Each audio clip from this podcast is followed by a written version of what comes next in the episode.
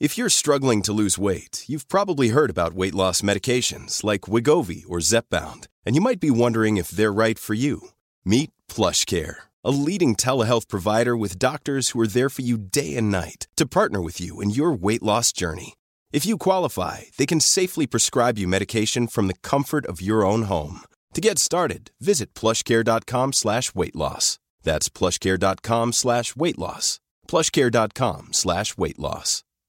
Imagine the softest sheets you've ever felt. Now imagine them getting even softer over time. That's what you'll feel with Bowl and Branch's organic cotton sheets. In a recent customer survey, 96% replied that Bowl and Branch sheets get softer with every wash. Start getting your best night's sleep in these sheets that get softer and softer for years to come. Try their sheets with a 30-night guarantee. Plus, get 15% off your first order at bowlandbranch.com. Code BUTTERY. Exclusions apply. See site for details.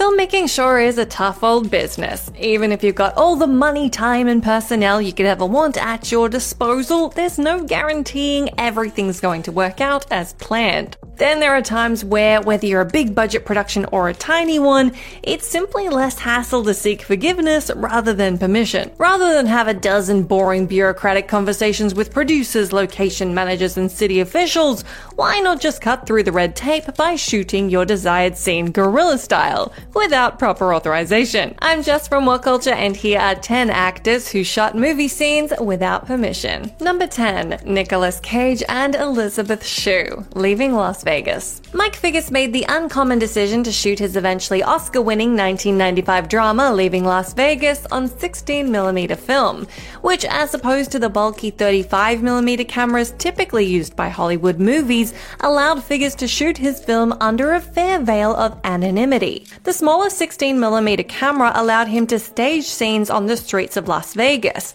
despite the fact the production didn't have the resources to shut down the strip for filming. As such, many of the scenes that show stars Nick Cage and Elizabeth Shue talking out in the streets of Vegas were simply filmed while the hustle and bustle of the real life strip was going on around them.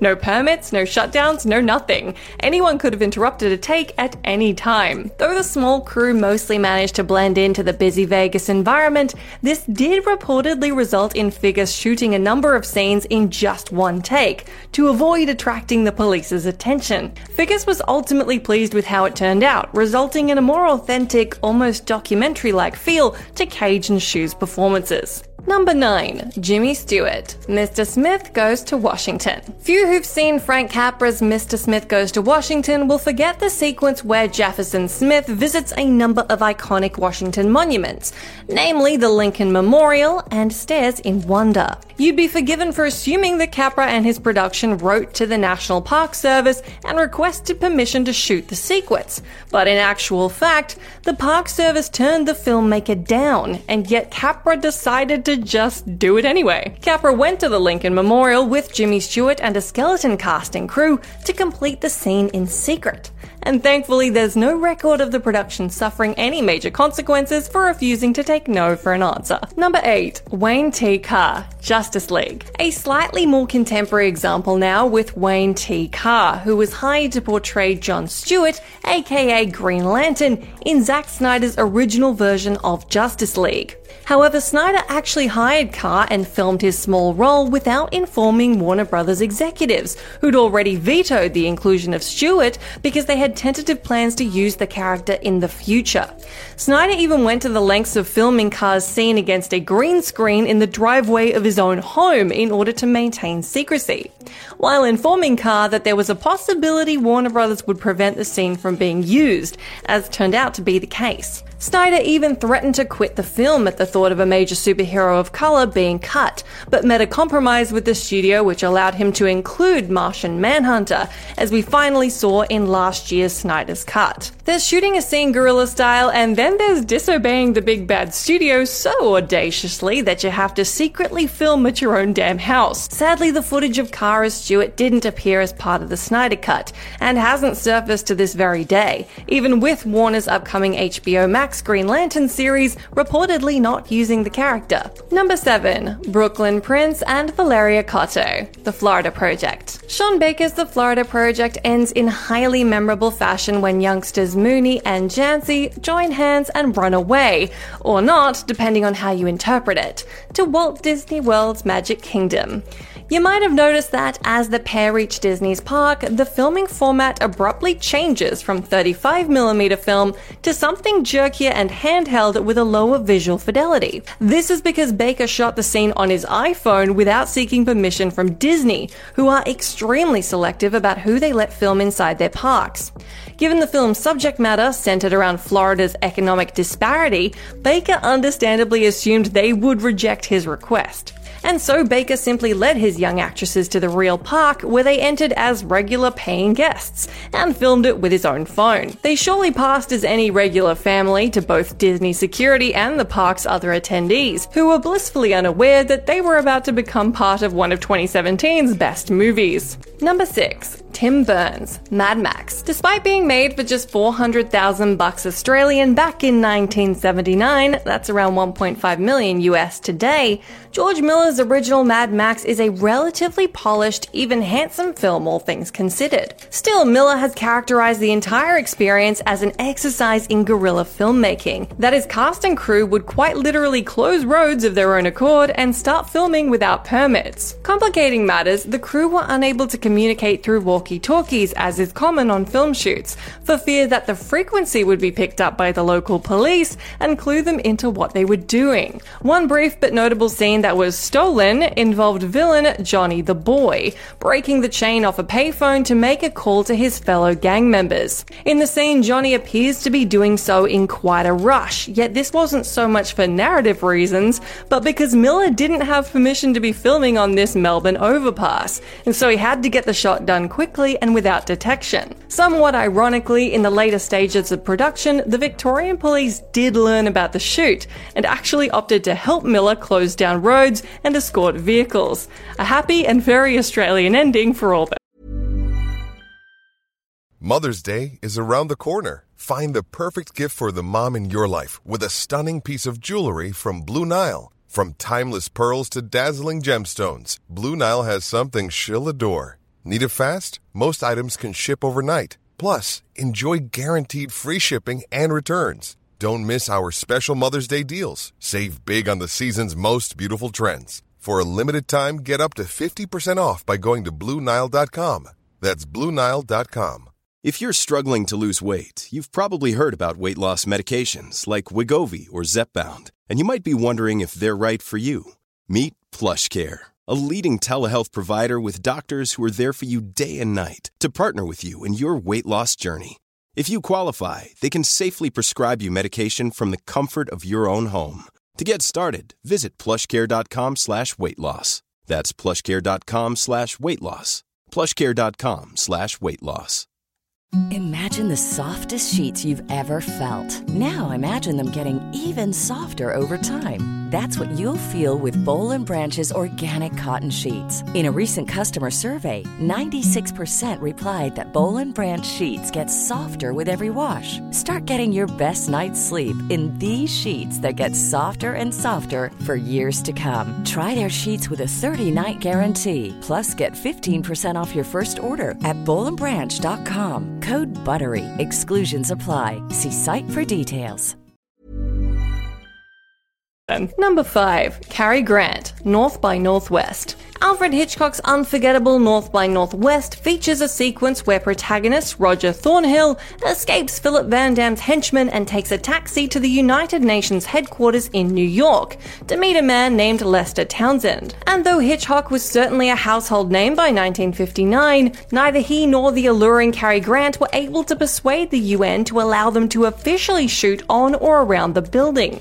But Hitch being Hitch, he refused to take no for an answer and attempted to film Grant walking up to the UNHQ sans permission. After two attempts failed for various reasons, Hitch hatched one final plan by having a cab drop Grant off by the steps leading up to the General Assembly building and having a camera crew installed across the street to capture Grant walking up them. It worked perfectly. You'd never guess the shot was stolen from a simple glance, even if eagle eyed viewers might notice a man doing a double double take as Grant walks past him, which honestly just adds to the charm of it all. Number 4. Scoot McNairy and Whitney Able, Monsters. Gareth Edwards' directorial debut Monsters put him immediately on the map, yet despite its impressive level of polish, was made for just $500,000 back in 2010, with Edwards creating all of the visual effects himself on his home computer. Though the end result seems massively controlled and mapped out, Edwards started shooting without a script or storyboard simply writing an outline for actors Scoot McNairy and Whitney Able to work from.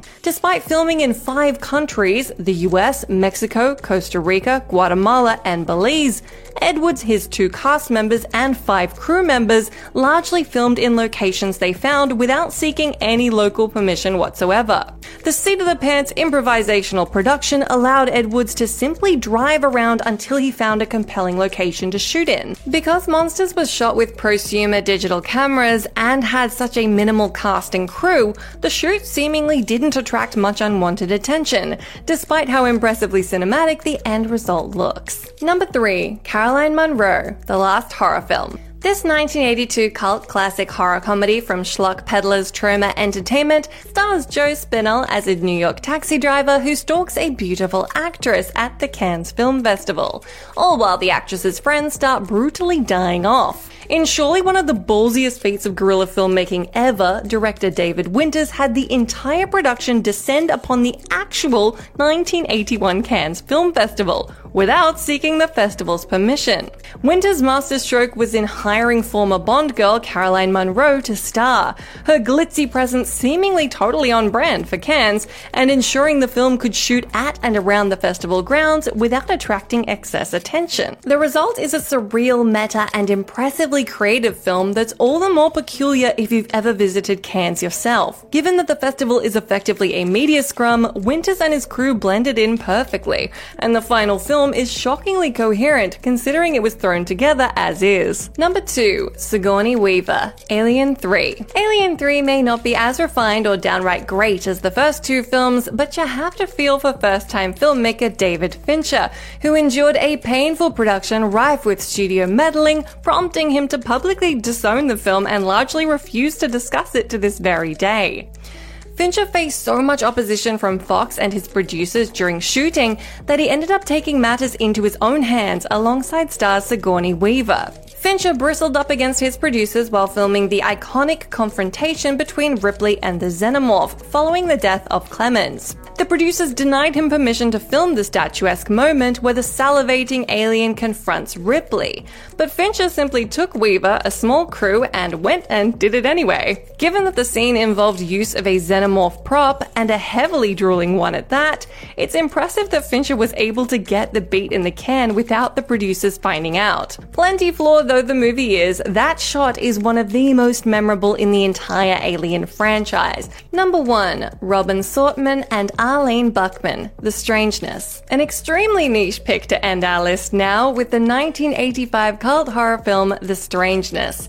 This had to make our list simply because of the both fascinating and irresponsible nature of its off-piste shooting. The film opens, as most horror movies do, with a taste to kill sequence in which couple Brian and Amy enter a creepy abandoned mine for kicks and get quickly killed off by the creature residing inside. Incredibly, director Melanie Anne Phillips shot the scene in a real California mine called the Red Rover, and did so without seeking any permission whatsoever from the proprietor, or even checking that it was basically safe to shoot in. While the cast and crew thankfully completed the brief scene without suffering any harm, a month afterwards, a crew of miners entered the mine to investigate whether it was worth reopening, traveled further inside than the film crew had, and were reportedly killed by a pocket of poison gas inside. There are probably a few lessons to be learned from all this, namely that if you're a cash strapped filmmaker looking to add some free production value to your film, don't go skulking around in dangerous ass mines. They got lucky, but had they gone further in,